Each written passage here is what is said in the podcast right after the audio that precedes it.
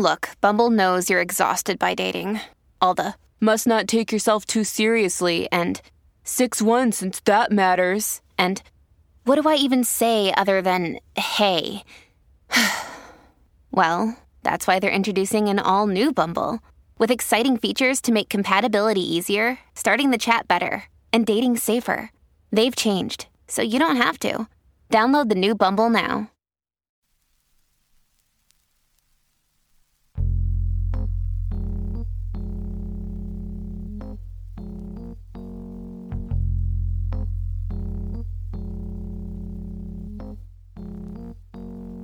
For most of the 20th century, fashion shows were basically an industry based affair. They were relatively modest productions that showcased seasonal collections to retail buyers and the fashion media.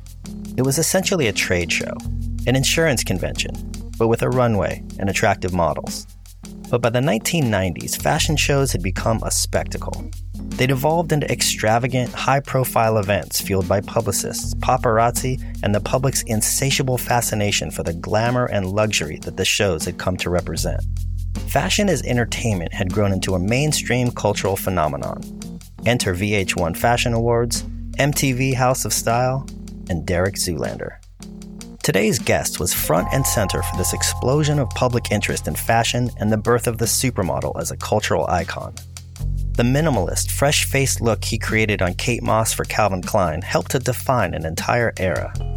His work has appeared in virtually every major fashion magazine, and he's collaborated with Gucci, Louis Vuitton, Balenciaga, Helmut Lang, Marc Jacobs, and too many more to mention.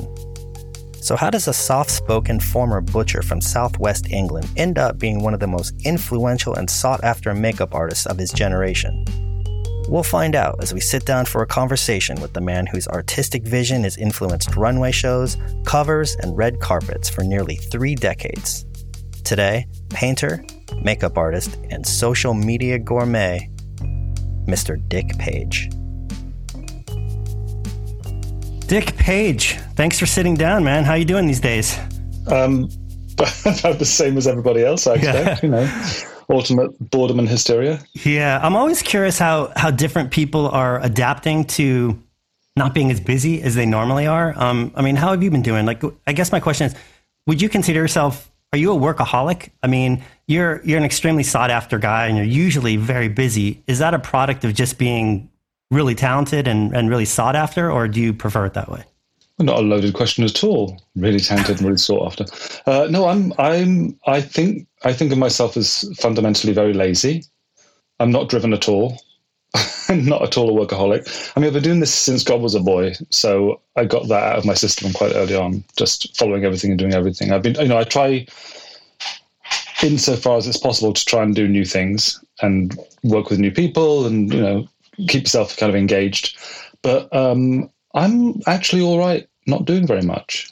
I find, you know, I think a long time ago I had, I had a teacher who, and one of my English teachers who said, you know, sitting down and reading a book is not not doing anything.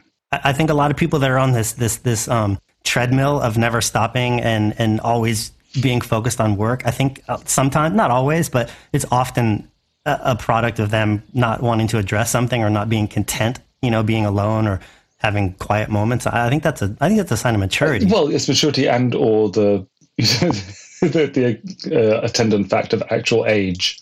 Were you always like that? I mean, is it something that's come with age, or I don't know because um, to begin with, when I first started doing this, I didn't know it was a job. When I first started doing makeup, I didn't really think of it as a job. I thought it looked something I could do that was fun, and then it turned out you get paid for it, which is you know miraculous. And then when I started to do well and lots of stuff was coming my way, because it was new, I said yes to tons of stuff that came along and no to not that much. And then, of course, you don't click with everybody you meet and everyone you work with. So you do, you gradually grow a little bit of distance and perspective on things to see what's what's worth pursuing in terms of are they going to throw money at you or are you going to have a good time? Are you going to make interesting work? So it, it finds its own level. But, you know, I started doing this in the mid, like 87, 86, 87. So it's been a long time and it's found its rather uneven level right now, but it found its level. Well, let's cut to cut to maybe you know nine months to a year ago. Did you say no to a lot of stuff? Um, it's been coming. Actually, I, I, interesting. I, I, had a contract for for twenty years with Shiseido, a Japanese company, and that took up a ton of time, like a huge chunk of time annually. And then when that stopped in early 2017, I found myself saying yes to a lot more stuff because I had more. I was just generally more available, and it was just kind of interesting to say like, well, I've missed this, I've missed this, I've missed this. So I started saying yes to a lot more things and trying stuff out. Uh, but you know, occasionally stuff will come in, and after doing this for so long, you start, you get to, you know, you read the room. You know, something comes in, and you think, okay, so clearly, whoever they wanted in the first place got hit by a bus or is trapped under. You can you can sense if you're second or third priority. You, you know, if you're yeah, if you're seconds, it's like you know they're they're trapped behind a bookcase somewhere. They couldn't get out, and they've asked you. And sometimes that's a benefit. That, that's that's a blessing. If someone somebody asks you for something that you might not otherwise have got because this person is like being held at the border or whatever's happened. Or you just think, a, a, certain job comes in for whatever magazine with a, a photographer, and there are so many unknowns in the in the situation, and, and you think, are they asking me? Is there, is there a valid reason they're asking me? Do they think I can bring anything to these pictures?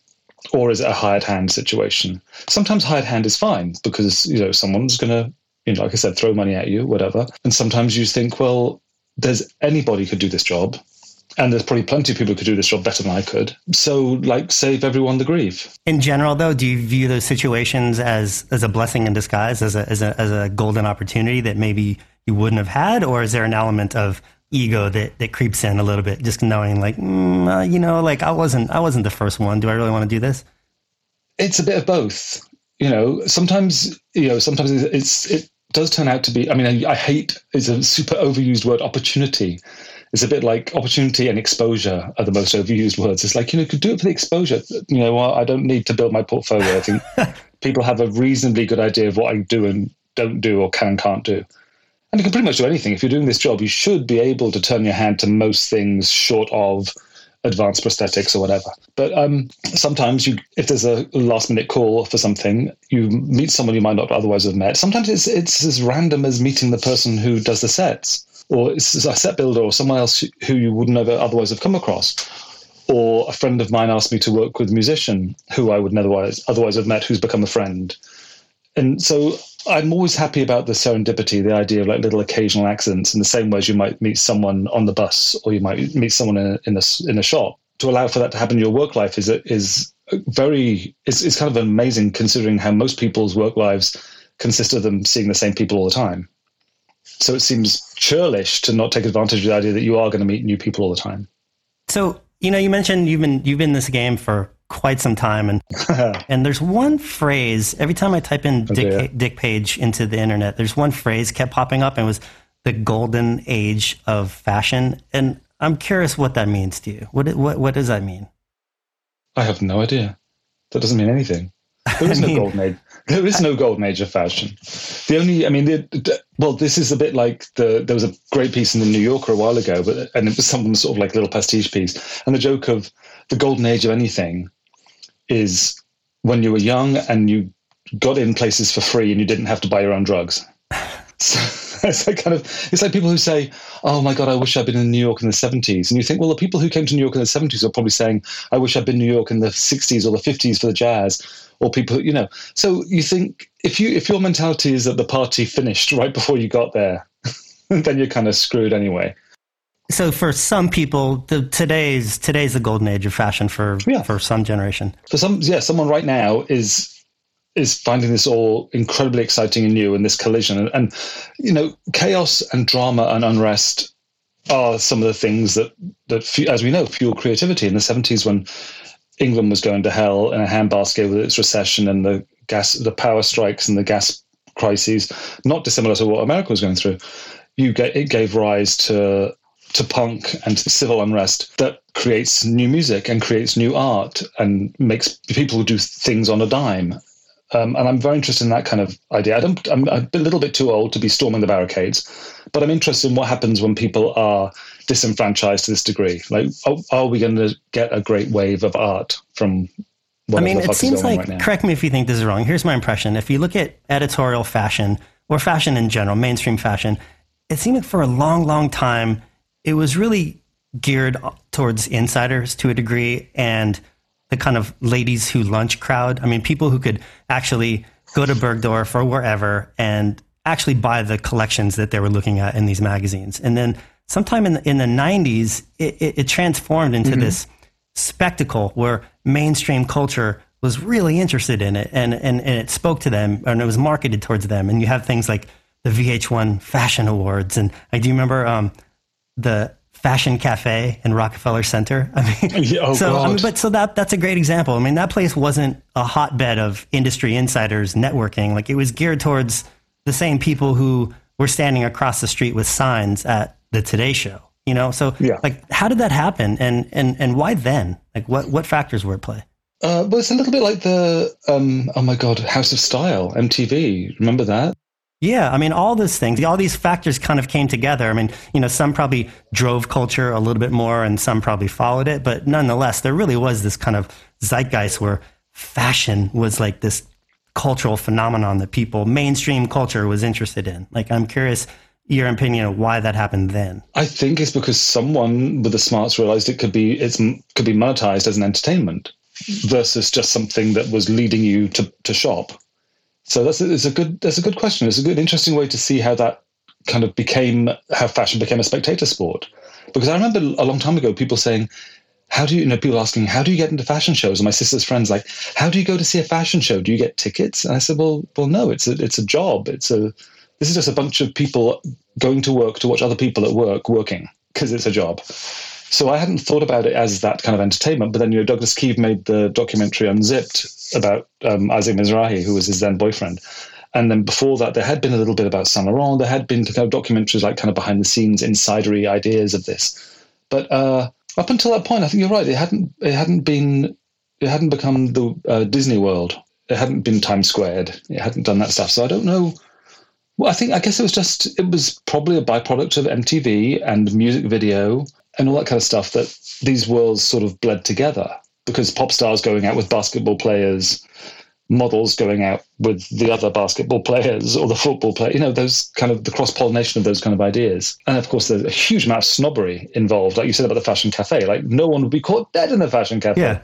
And remember um, the coffee shop on Union Square? Of course, yeah. Like when I first when I first came to New York in the in the late eighties, early nineties, you know, people said like, you know, oh, coffee shop is a bit like South Beach in Miami. Like, you know, models would be sort of hanging out there with their portfolios. Said, well, what is this? It's supposed to be like coffee shop discoveries. Yeah. I don't think it ever worked like that. I mean, it's it's strange, and and it also carries over. So I mean, if you look at photographers from the '90s, there's mm-hmm. a very small list of bold-faced names that mainstream culture would recognize.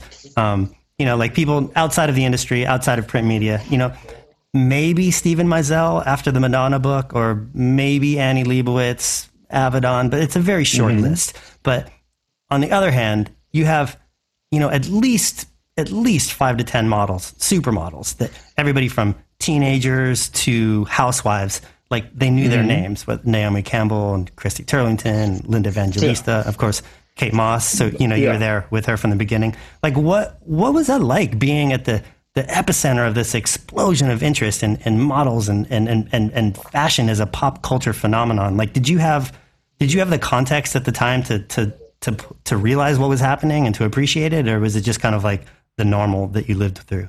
It was a thing that was. I mean, I, we were very. You were very aware when I first started working in, you know, in England, and I was trying to get my uh, my portfolio together.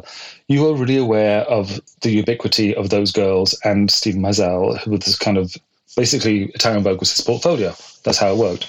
And you thought, well, does anyone in Italy really read Italian Vogue? It doesn't seem very Italian. Of course, it was in Italian, and there were some Italian photographers in there, and there were bits and pieces of stuff going on in different editors. But primarily, it was it was Steve Meisel's portfolio, along with a bit of Paolo Roversi and you know Sante D'Orazio occasionally, and Ellen von Unwerth, whatever. But um, that was just the industry kind of consuming itself, like eating itself up and shitting itself out, and just deciding that these were the appointed goddesses of the period, and they were going to be those girls who were then on the Versace runway. It's, it's all, of course, you, I'm sure you know, super incestuous. They're the same people who were running Italian Vogue are also running all those designer accounts and are hand in glove and besties with the Versace's and whoever else is, you know, primarily in Italian fashion. So coming from England, you're a bit like, oh my god, that these these models, these giantesses that are not real people. Apart from Naomi, we had a bit of inside scoop on Naomi because she's English. But that kind of it was an abstract reality, but I, th- I, think the reason they became the household names was because people were a little bit bored of film stars because film stars had stopped being glamorous. After at a certain point, you didn't feel like film stars were glamorous. You knew too much about them. You knew that this one took out her own trash and this one wore sweatpants at the weekend. But models still had this kind of a certain amount of glamorizing distance. You didn't know everything about them. And was that an element of not only did you not know anything about them, but they they morphed all the time, almost by definition, as there were these, on one hand, public public figures, but also on another hand, like these blank slates that could be kind of molded for all these incredibly creative people every time they got in front of the lens. It was you know the commodities. They were, they were they were objects objectified and commodities in the same way as everything else that comes along. They might as well have been bags or, or you know might as well have been purses or shoes because of the way they were used and the way they were represented. So um, I don't know. The interesting thing is they didn't really change because the joke about Linda Evangelista, people will say about you know, oh Linda the chameleon. Not really. You could tell it's Linda from space. She could be over here with this photographer, over here with this photographer. It's always Linda. It's always essentially Linda. It's a little bit like certain actors and actresses back in the day. You know, they were always Jimmy Stewart was always himself. He was a bit more worried in this one. he was a little bit tougher in this one. Yeah, he was always Jimmy Stewart. So that didn't really change. So um, maybe that's also a big part of the the model fashion as entertainment because who knows who's buying those clothes? People are buying the fragrance, they're buying the lipsticks, they're maybe buying the accessories. So that's model fashion as entertainment, that kind of world, and it's and it is accessibility because there's not that much investment in flipping through a fashion magazine versus going to the theater or paying a lot of attention to a couple of hours in the in the movie theater. Maybe it's just you know short attention span theater that's interesting though, because I, I mean, I want to get your take on this because I, I almost thought of it as exactly the opposite. Because you look at the explosion of interest in fashion in the '90s. I mean, you look at fashion; it's fashion photography. It's right there in the name, and ultimately, you're selling fashion. You're selling clothes. But the amount mm-hmm. of people that were interested in it versus the amount of people that actually had the resources to purchase those designer clothes. I mean, there was an element of, of aspirational culture involved in it, but for the most part, it was really just beautiful pictures of really beautiful people. Yeah. And it seemed almost like at some point the media had this epiphany that they're like, oh, well, if it's really just about that, then why don't we use celebrities? Because in a sense, I feel like they're they are they're more accessible and they're more marketable because everybody can afford to go to a movie or everybody watches mm-hmm. must see TV or whatever. And it seemed like almost overnight it ushered in this sea change of of celebrities taking over magazine covers. Like, how did that happen? That was again that was that was how can you monetize something? I mean so so the models had their i guess they had they held sway up until the early 90s late 80s and the 90s and then obviously someone thought well look us weekly is flying off the shelves and people magazine and people do want to know about these these people. So why don't we use them? And it didn't hurt that of course by definition a lot of the people you want to you know you want to go to the movies to see that if you're dreaming about someone if it's going to be i guess in the 70s you're lauren hutton and you're 80s your Julia Roberts, whoever else it is, it makes sense that you would put those in a, those people in a magazine because I don't know. It's is that is that uh, I suppose it's, nothing's changed because it you know it seems like the accessibility. I mean, the way I saw it, the inaccessibility is the ability to buy the clothes that the models are wearing, not just the magazine. Whereas mm-hmm. if you have a celebrity on a cover, like you can you can go see that movie. You can be much more of a part of that experience, you know, as opposed to just oh, that's a beautiful picture of model X that's right. right now. So you think it was just the opposite? Well, no. I mean, I actually think. Well, no. The the cognitive dissonance moment is that those two things still went hand in hand because the magazine pages, you know, you would do you would do your lead. The magazine would get a bit of change from the studio, whoever's film they're promoting. You had that lead story from the cover. Inside had a beauty, beautiful picture of you know Patrick Demarchelier with Julie Roberts and Francois Nars and and whoever, or you know Kevyn Aucoin, whoever it was. And then you had a chunk of the book was models and clothes usual, business as usual. So your model was kind of your lure. That was like baiting the trap to get people in there. And then your, your performer, rather, your actor, actress. And then you got business as usual inside. And I suppose that coincided with a little bit of the, you know, the the film stars were going to, they're, they're going straight from their premiere into the fashion shows. So your front row, the front row was a relatively recent invention.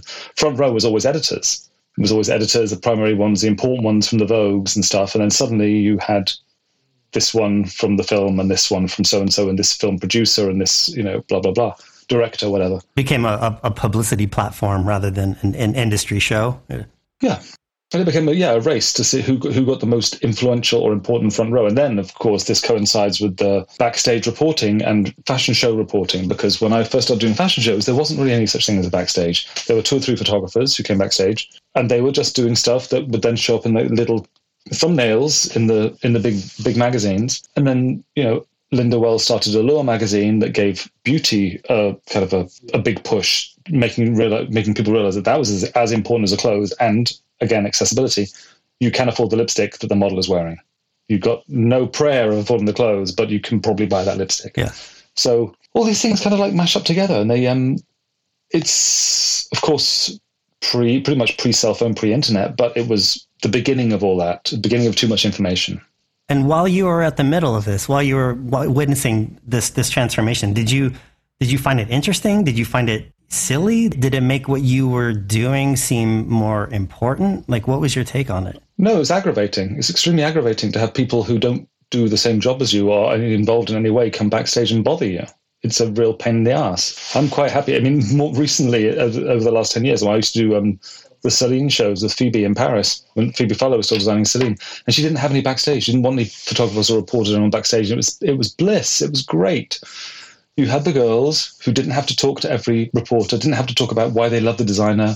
They just sat there, they got their makeup and hair done, and they did the show. And that was what we were there. I keep saying, you know, we're here to do a job. Helmut Lang is a designer I worked with a long time, and Helmut used to call his shows a séance de travail, a work session. And that's part of the, maybe part of one of the things I have a problem with is that people don't take the work aspect of things seriously enough. And it's very hard to get a show, I mean, it's hard enough to get a show done anyway given the time constraints and whatever else has to happen. But if you've got the world and his wife backstage as well, making videos and reporting and talking to everybody, I just find it extremely aggravating. And what about not the attention while it's happening backstage? Like I could see how that'd be incredibly frustrating trying to get your work done. But the attention after the fact or just by the public as a whole, like having that much more attention and eyes on what you do and on the industry as a whole. What was your impression on that? Did you appreciate that or did you just find it silly and you didn't quite understand it? Never necessarily silly because obviously it's important to somebody in some in some capacity. It's important either in terms of how people can help monetize the situation for the designer, or you know, make sense of that, or sell their magazines. But in terms of what I do, a bit of exposure is good, of course, and you want to. You know, it's nice to be interviewed to, uh, to be asked your opinion on why you're doing this thing for this designer. There's a reason. There's a story why someone has decided the girl should look a certain way. So never silly, but not always uh, useful or ultimately kind of engaging because it, it, it fed into the disposability of things, the short attention span I've mentioned before, but also um, a little bit like the whole uh, pulling back the curtain in The Wizard of Oz, like revealing too much information, the behind the scenes thing. It's a bit, you know, or seeing when they see the making of things of the superhero yeah. film on TV. I don't want to see this person with wires. I want to see I want to see them flying. I want to believe the flying part. I don't. I don't need to see the the dirt. I don't see someone scrabbling around on the floor like trying to make a shoe fit for that moment. I want to believe that you know the thing they've come to sell me. When the girl steps out and everything's perfect, experience the final product as it was intended. Yeah, exactly. So same as the theatre, suspension of disbelief, the willing suspension of disbelief. You go to the theatre, you know you're in a big dark room with hundreds and hundreds of other people waiting for this thing to happen. Someone's going to come out and pretend to be someone else, and you're going to fall for it because that's why you're there that's sort of what I want from fashion, whether it's an ugly sweater and a pair of boots or it's some insane gown extravaganza. I want to be seduced or surprised or excited by what I see. I don't want to know that this person has a cold. Was there a sense of, of, of camaraderie between you and the photographers and some of these girls that you, you guys all came up together in this crazy roller coaster of you know of success and exposure? I mean, did that really create this fraternity? Do you feel like you had uh, a class that you came up with the, the, people that are part of your class and you're like oh yeah that was our era. That's when we did this or that. Yes you kind of do because you got thrown together. And then while people were having their moment you know you you you banded off you, you were associated with certain people you worked with certain photographers sometimes that carried over to a designer or to a, you know with an editor or like with girls that you knew. Um, and again when i started or when i first started doing a lot of fashion shows early 90s it was there weren't that many people that I knew. I knew Kate because I knew Kate from London, and then I quickly met some other girls that I knew. And Emma Balfour was an Australian girl living in London at the time. So you got to know meet these people. there were no cell phones. You saw them at work. You might arrange to meet them for a drink later on. You might. It was the. It was like a heightened version of of real life because it was in real life I had at the time. That's all I knew. So you did have that kind of like. It was more like a traveling circus mentality, really, because you know you might see these people and have a big scrum in one city, and then you wouldn't see them for a few days, and then suddenly you'd all pop up again in another city. Like on tour. it's almost like you all got shipped over there. Well, exactly. You're on tour, and then you're like, boom, and you hit Paris, and boom, you hit Milan, whatever. I mean, the shows used to be in a different order. You know, Paris used to be first. Helmut, Helmut changed that, and you know, made New York first. But uh, yeah, your little club, and then people kind of came and went for that period of the '90s. Probably for me, '92 through 96, 97 was that kind of. It seems like a long time, doesn't it? Who were some of the Who were some of the faces that were you would consider like you know in your class of that era? I mean, obviously Kate. Um, and who else did you do you keep in touch with anybody? You know, I don't really. I mean, you bump into people from time to time. I, have seen Amber Valletta a bit, and I, um, you know, I used to see. You know, it was it was Kate and Shalom and Amber, and there was a bunch of other girls who kind of came and went, and Rosemary Ferguson, some of the English girls like Emma, who I mentioned before, and then Guido, I was working with for hair, and I started working with Orlando Pita around the same time, and so there was, and then this manicurist or this photographer or that. So, so some people you were, you were tight with and close close to and saw all the same time, but the same uh, all the time. But at the same time, my social circle wasn't really wasn't really that. I didn't get I didn't go to all the parties, the fancy parties. I went to I got you know got to go to a certain number of things, but it wasn't that wasn't what the life was like. Um, by by design, my personality, or it just wasn't really part of the job at that point. It was part of the job, but it was more part of the job. Like people didn't really give a shit if they saw me at a party, but they would really, really wanted to see that girl. But did you give a shit about being there? I mean, did you want to be there, or is that not something you're interested in? I, I kind of did because you know if you're if you're young-ish and excitable, it's nice to have free things. It's nice to have a free drink and a night out. Yeah, of course. But you know, I also, having come to New York, you know, I would I'd had an amazing time in London with the clubs and the parties and the stuff, and then my from my hometown in Bristol in the west of England. That was probably the the main part of my clubbing and going to see bands and that kind of stuff. So I wasn't as interested in the nightlife when I got to New York. Also, I found it kind of weirdly segregated and kind of strange. After coming from, you know, basically England, this little rock, things were kind of piled in together and everyone was at the same places. And I came to New York, a couple of places I used to like to go to, I was sort of surprised to find that this place was really, really all white, or this place was primarily black, and there's a couple of white people in there and stuff. It seemed, it seemed strange to me that things were so separate. The crowds were very, very different.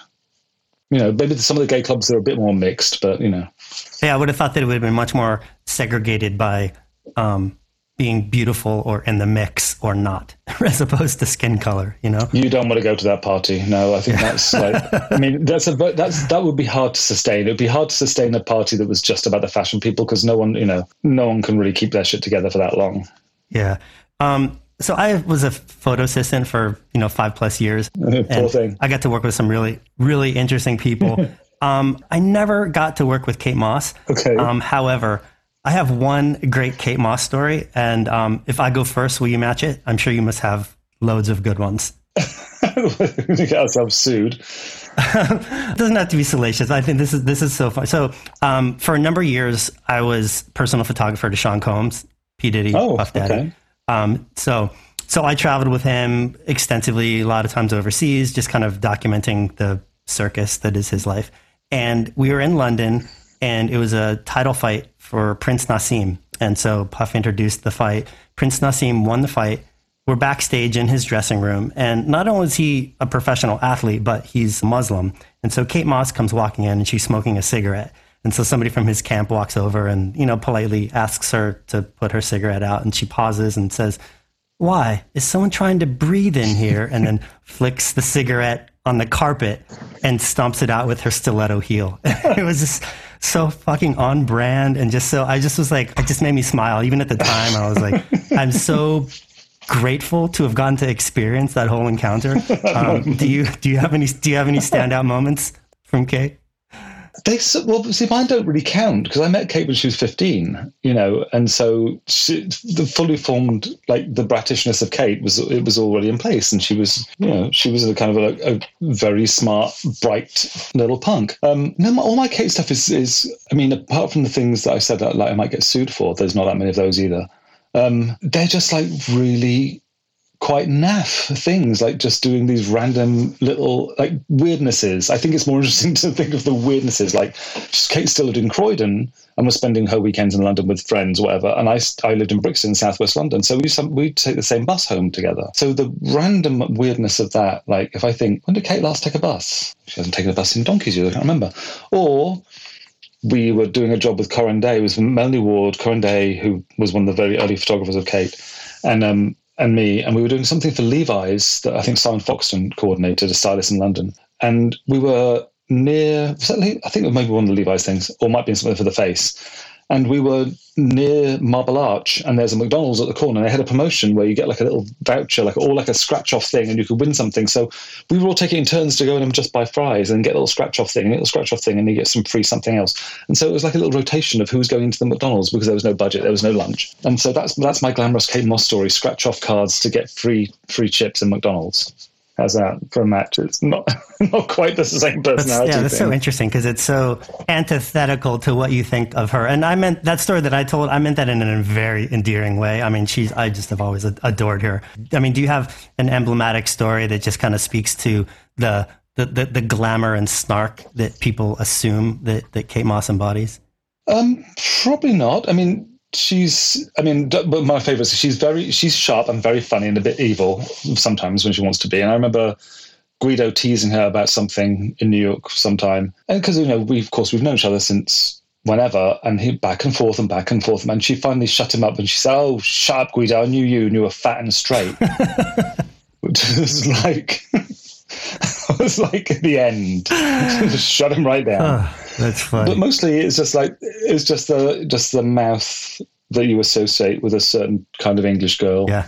Just just snappy, mouthy, scrappy little Kate. Same my little That's evil great. sister. So, you know, we talked a little bit about, you know, the transition of how the influx of celebrities took over a lot of the magazine covers and that was kind of the first wave. And then there's almost seems like there's this this second transformation in the industry in the last couple years where you know with the decline of, of print media and the rise of, of social media and social media influencers mm-hmm. like, i'm curious how that's affected you or affected the industry because i mean if you look at your instagram there's a lot of beautiful pictures on there but there's also a lot of, of personal pictures and a lot of food pictures which i think mm-hmm. are great i think that's really what social media was originally intended to be and then it became this kind of personal branding channel for everybody mm-hmm. but I'm wondering, do you feel like you have the luxury of operating like that because you were kind of grandfathered in as this extremely successful makeup artist? I mean, would you be operating differently or be forced to operate differently if you were just starting out now? Probably so. I mean, the social media. I mean, my husband James nagged me to get on get onto Instagram whenever it happened. Of course, you know, he created a monster. But um, I I thought it was, it was mostly useful because rather than trying to say to someone like a friend or family member, I'll send you a picture, you can put the picture up on the thing. You know, you put the picture up on the thing. Oh, so this is interesting. I like this. The what I, I thought was interesting when I started looking at Instagram myself, personally, entirely outside of the work, was I've just seen something of a book or a film or a place in the world or something about food or restaurant or recipe recommendation. The idea of like finding little bits and pieces out about something like this textile designer or this writer, this bookbinder, find that kind of that was sort of amazing to me. A bit like Google without the sweat and things being kind of handed to you, which I thought was sort of interesting. You'd find follow a certain person who would lead you to this person, who would lead you to this person. I've met people who I probably never otherwise would have stumbled across because of Instagram. And I never felt really like I needed to sell myself because I'm doing what I'm doing anyway. I think it's nice to share pictures of work of things that I hadn't otherwise seen or people might not otherwise see. I mean, you know, the magazine fanatics, the people who've kept every copy of ID since, you know, 1989 or ever, or The Face, or the people who, who live in, you know, half studio apartment and the half it's taken, you know, more than half it's taken up with magazines. Most people don't have an archive. I don't have an archive. I don't keep magazines. Who gives a shit? So it's nice to see something like someone will say, "Oh, did you you do this?" So you see the work. Whereas people coming up now, whether they are actively working as makeup artists or they're people who are creating themselves to sell, um, I find that focus very narrow and deeply, deeply boring. Yeah, I mean, the point I'm getting at is if you if you look at your Instagram, it, I really I feel like it gives a good insight into who you actually are and what your interests are and what you're inspired by. But it's not just a commercial for recent work that you've done. And I think no. in a lot of cases, not only is that what most people put up or a lot of people, but it's almost what you have to put up if you want to kind of cut through the white noise and try and make a name for yourself as a new makeup artist or as a new photographer. I mean, do you think that you would operate very different if you were just coming up now? I don't know if I could. I, mean, I don't know how. I can't.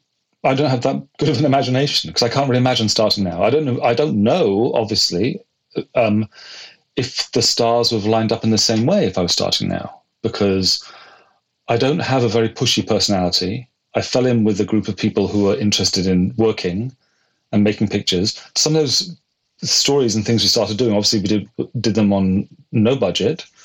So something that was in the face with Kate and Corinne and Melanie, or something with David and and Emma, whatever, we would do that over a period of three or four weeks. It wasn't like you booked a, a job. It was like someone's free here, so we can borrow so and so's car. We can do this. So and so will let us use the studio at the end of the day. It was all kind of pieced and cobbled together. It was like you know, you did you made do with what you could. It wasn't it wasn't an instant thing to to book a studio and get a get a job and get it in the magazine. Some of these things we did on spec, they were just tests.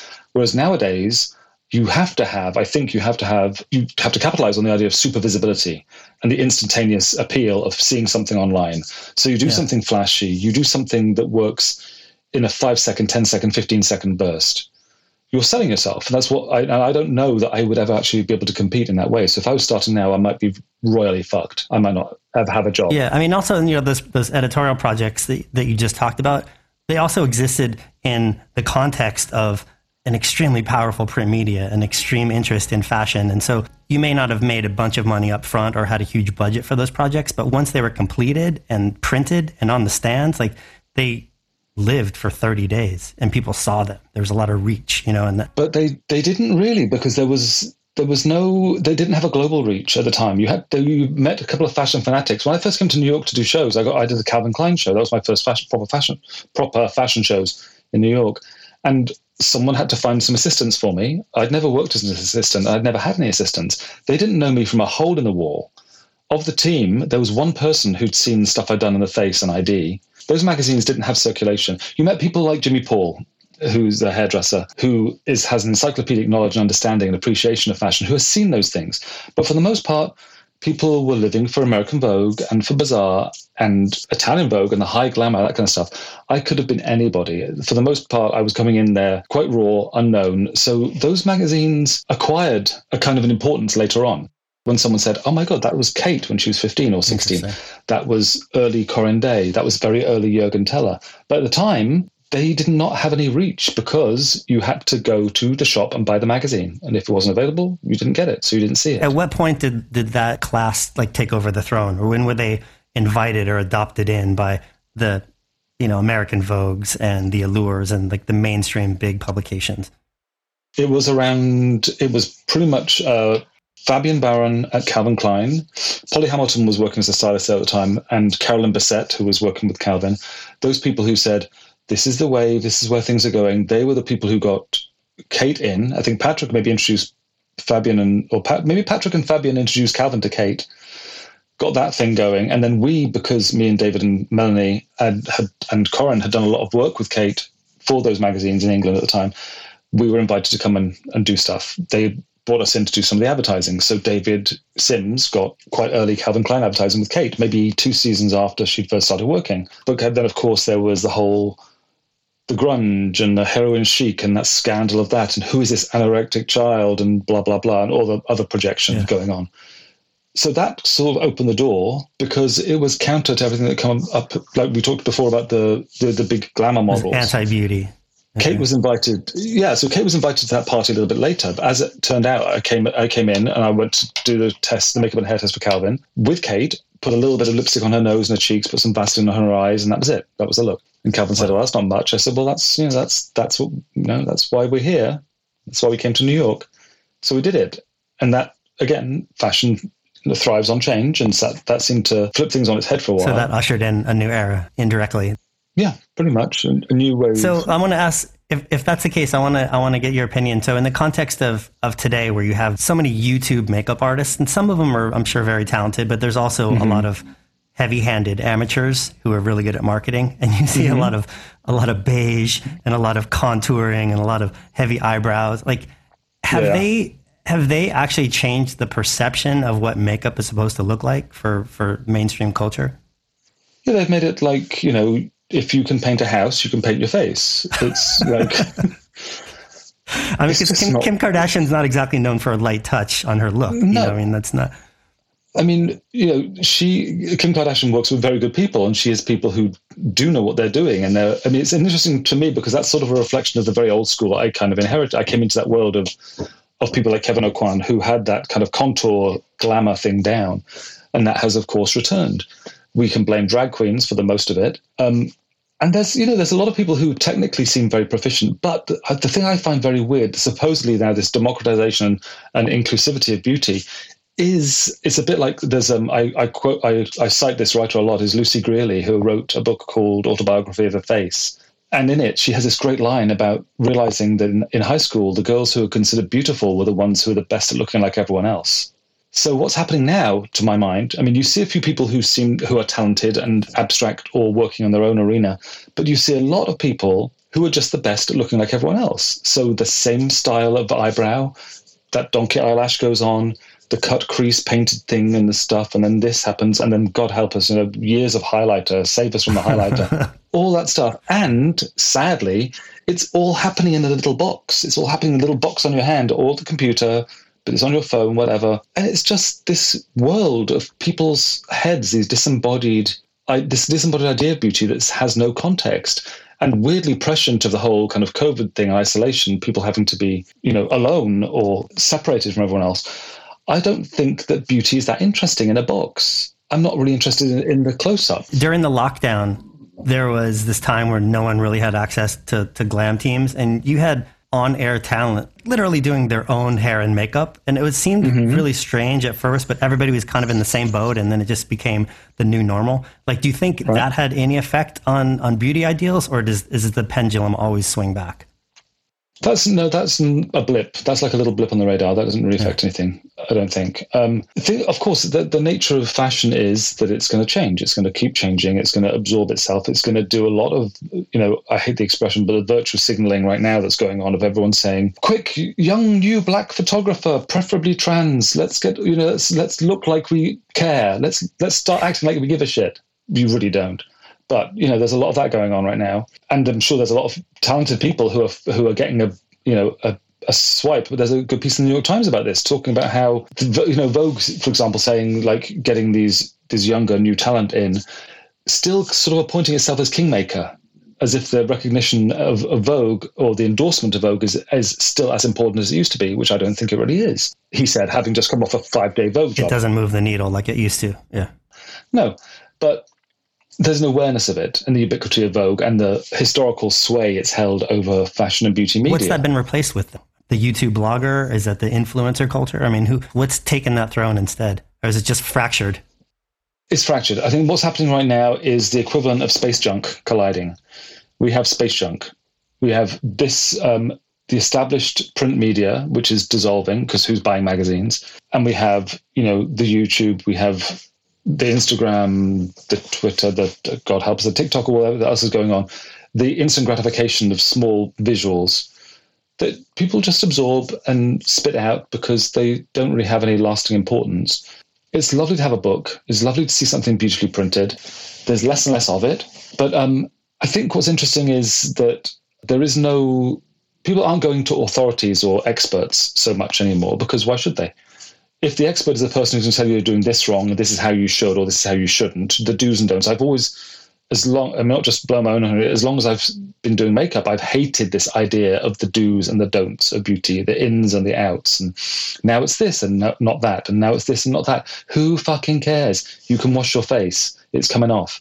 It's not a pair of shoes. It's not a purse. It's, you know, there, there is no, I mean, until you start like cutting your face or injecting shit, there's no great permanent investment in the idea of beauty.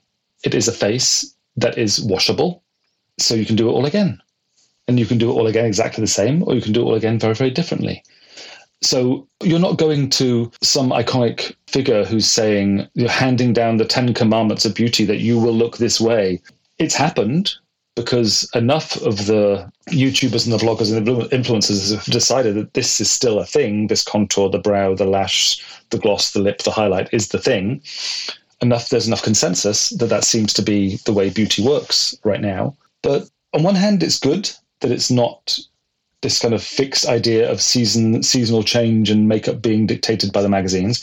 On the other hand, what is what's replacing it isn't that interesting. I mean, you talk about being fractured. Instead of there being, you know, the ten commandments of beauty, there's the ten thousand commandments of beauty, depending on yes. who you pay attention to. And then coupled with the fact that you don't need authorities to tell you how to do anything anymore because you have YouTube. You could do open heart surgery right. on YouTube. Yes, I'm going to put a new roof on my house. like design a centrifuge. Yeah, yes. you know. so like everyone's an authority now. Yeah, exactly. So I mean, in in a sense, that's very freeing because why not? Why the hell not just go and do that thing? But on the other hand, it's it sort of harks back to what I talked about a little while ago: the idea of there being no mystery or no. Um, we have no patience for the idea of things anymore because there is no mystery. There's nothing behind it. It's entirely instant product. It's just not that interesting. Um, well, let me let me switch gears for a second. I'm curious your difference in approach working with a model versus a really famous actress or celebrity. On one hand, mm-hmm. in terms of the makeup itself, like it would seem that the model would be a little bit more of a blank canvas as opposed to a very famous actress who's probably going to come to the table with a little bit more of a, an established look or identity. Mm-hmm. But but also just physically dealing with them. I mean, I mean, taking pictures is a pretty intimate endeavor, but I mean, doing makeup, you're literally touching someone's face for hours at a time. It's extremely intimate. Like, how do you mm-hmm. how do you navigate the personalities and the egos of dealing with an actress as opposed to a model? Uh, well, obviously, I, I've worked with a lot of actors and actresses, and it's not it's not my preferred job. It's not my favorite thing. I've not I've never been associated with a certain actor or actress for for a period of time, but I you know I've worked with a few people a few times repeatedly with different photographers or whatever. Um, depending, it's so dependent on the photographer and the context. Depending on who you're working with. If you're working with say Inez and Vinoodh for V Magazine or so and so for, for or Jürgen Teller for W or whoever it is, they just by the fact of agreeing to work in that context, those people are meeting you somewhere. They've opted in for a certain degree of, of, of creativity. Yeah. They know what they're in for. They know what they're in for because they know they're not going, they're not, it's not the same attitude as they would have going in for a Patrick Demarchelier shoot or something, for example, from back in the day for whatever or even an Annie Leibovitz shoot. It's not quite the same as that, or a Mario Testino, because what happened further to what you were saying earlier on is that a lot of the actors and actresses want to be more in the fashion arena of things. So they're no they're no longer just glorified portrait sessions, which is what they always used to be. So even though that's not my stock in trade and it's not the main thing I like to do, I've done it and I've worked with some people and done some great pictures. I've done some things I've, I've been thrilled with, but that's not where I'd rather be in the first place. But that said, um, even the model is never really a blank canvas because there's always, of course, uh, sort of the same as with the a celebrity actor, actor or actress. There's an editor who has a voice. There's maybe an art director, someone from the magazine publication has a voice. The photographer has a way of looking and seeing things. So it's always going to be, you know, I never, I would never, of course, just show up and say this person is going to look like this. Yeah. Today I present, you know, I present Kate Moss as Julie Andrews or Scarlett Johansson in the role she was born to play, and we've turned her into so and so for the whatever magazine. So um, the physical fact of it for me, as a naturally shy person, is to get over that a little bit and deal with people, and it does a bit harder with a, an actor or actress because you know, of course, they they have a different kind of importance in the world, and the reason for you being there is largely them. So you know you temper yourself a little bit with how you how you approach. But has that it. changed in your career as your stature is is grown as as a makeup artist and your place in the industry has grown? Um, it's way it's changed. Probably I'm doing less and less of that. I'm not as engaged, and it's not the kind of the work I want to do. But um, uh, I don't know how it's changed. I mean, it's it's a kind of weird now that we've had this kind of like dead this flatlined year. It's sort of almost like I feel like it's kind of a, a Ishiguro novel. Like, can't quite remember our old lives, like who we're becoming and where we've been, because those things seem so much like ancient history. Um, uh, I, I, don't really know. That's okay. We'll we'll switch gears to something that hopefully you'll find inspiring. Um, I know you're really into food. I've looked at your Instagram, yeah. and um, you look like an amazing cook. Um, what have you, what have you been into lately? What do you like cooking?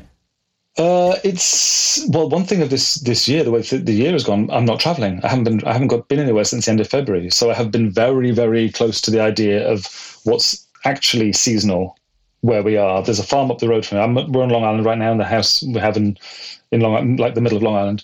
There's an organic farm up the road, and to really be aware on a weekly basis, week by week basis, what's changing in terms of the crop coming in, this and that and the other. So I've been responding a what's lot. What's actually in season? Yeah, well, actually, truly in season, because I've never been. I'm not that big on the import of, of various of whatever stuff, but uh, obviously, if I'm cooking a certain specific cuisine that wants a kind of ingredient, I'll, I'll, hunt it down.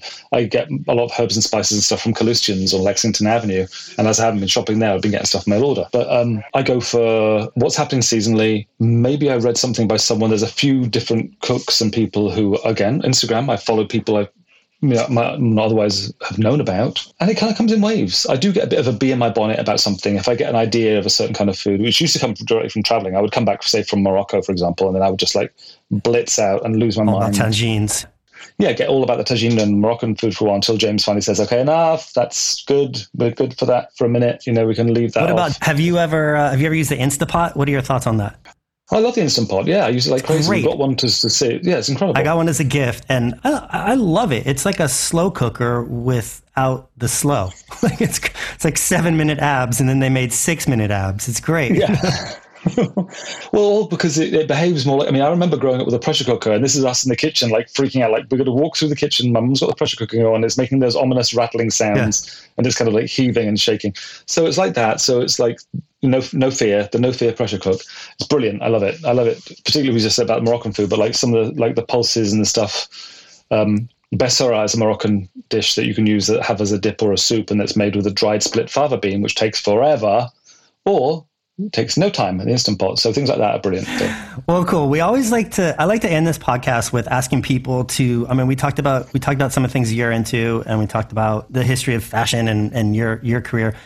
I love to give people an opportunity to, to put some attention on, on something that's been inspiring them lately, whether it's a book or a movie or an artist, something that really hasn't been getting the attention or shine that maybe it should have. Do you, uh-huh. you have anything you want to shout out that has really been inspiring you lately?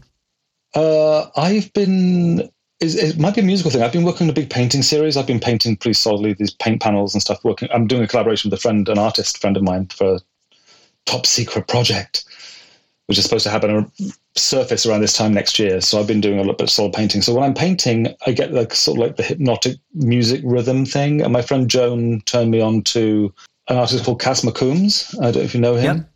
And I've yeah. been listening to Cass McCombs a lot, like re- repeat, uh, really, really repeating. And he did a couple of songs on an album with the late actress Karen Black, which are just like mind blowing. And so that's kind of a mood, like a sort of, I wouldn't say it's a stabilizer, sort of enhancer, stabilizer, but there's something, there's something hypnotic and rhythmic about painting to music and working in a certain way. So that Cass McCombs album, I've just worn out. I don't have my record player right now, but if I did, I'd be have the I'd have the vinyl on because I bought the, the vinyl record. I have the cover downstairs. Amazing. So Cass McCombs, who is brand new to me as of a few months ago, definitely set a mood. That that music. Yeah, we know, of course, that's a, it's like that's pretty fundamental the music thing. And the other thing that's been going on because we're living in this horrible period right now. A while ago, um, I picked up also from. Uh, I guess it was Margherita Missoni from the Missoni family in Italy. She posted something on her Instagram about um, an offshoot of the World Food Programme. And the World Food Programme just won part of the Nobel Peace Prize, and they have a thing called Share the Meal, and that's like my little my little charity thing that I'm not embarrassed to talk about because the charity thing I think for the most part don't don't go waving a flag about it if you're money here or there or the other but a little bit of money. The world food, um, the share the meal is a brilliant thing where it costs like 50 cents a day or something. And you know you do a little a monthly donation and they'll keep you updated on which part of the world it's like famine relief and disaster relief and stuff. So in Haiti or in Sudan Afghanistan all these things you know so this family you didn't do very much. You're not having Starbucks four times a week. You can put a bit in the pot and someone gets a bag of rice and some yeah. lentils. Feel like you're doing some good because you're stuck indoors. You can help out a little bit. And it's easily Instagrammable. Share the meal. You can find it on Instagram, you know, and you give a couple bucks a week. And that's your, you know, you sleep better. All right, well, check that out. So it's Share the Meal on Instagram. Share the Meal on Instagram. And Dick Page Face on Instagram. Is that correct? Dick Page Face on Instagram. Yeah, what's left of me. And it's mostly paint right now. Right now, it's mostly painting and dogs with the occasional meal. You know, that gives great insight into who you are. And, you know, thanks for taking the time to sit down. This is super interesting getting to get inside your head for a minute. And um, I wish you all the best, man. Hopefully we'll, our paths can cross soon in person when things get a little bit more normal. Thank you. But, uh, Thank you very much. Thanks for sitting down, man. Talk to you soon. All right, Justin. I'll see you. Cheers. This episode of The Plug was produced by Bucci with audio engineering and original music by Peter Buckingham. Thanks for listening, and a huge thanks to today's guests for dropping in. If you like this episode, hit subscribe and be sure to tune in for future conversations.